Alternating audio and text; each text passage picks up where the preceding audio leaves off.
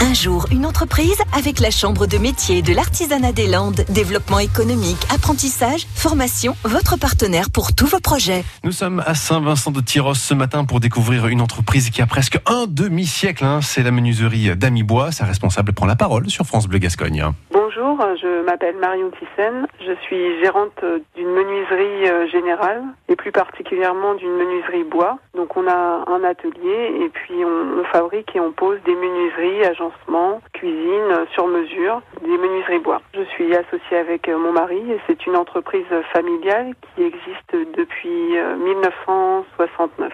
Ma journée de travail euh, commence par emmener ma fille à l'école, donc c'est la première chose que je fais. Et puis ensuite je viens à l'entreprise. Donc le matin souvent je prends connaissance euh, de ce qui s'est passé donc euh, avant que j'arrive, donc des mails. Je vois avec les salariés ce qui a besoin d'être vu. Et puis après moi je m'occupe de tout ce qui est administratif, mais également je fais en trois dimensions donc sur un logiciel spécialisé tout ce qui est agencement, cuisine, pour que les gens puissent se rendre compte de ce qui va être réalisé sur mesure à l'atelier.